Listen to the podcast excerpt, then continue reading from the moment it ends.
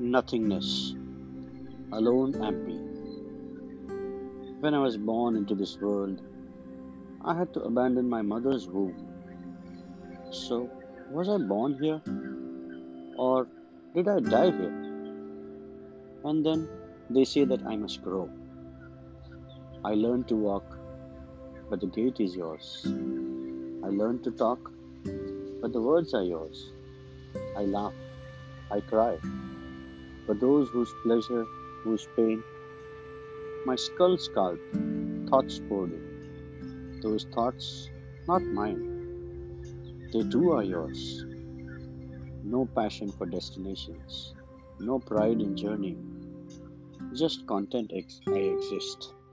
Happy I live, joyful I am, that I alone am.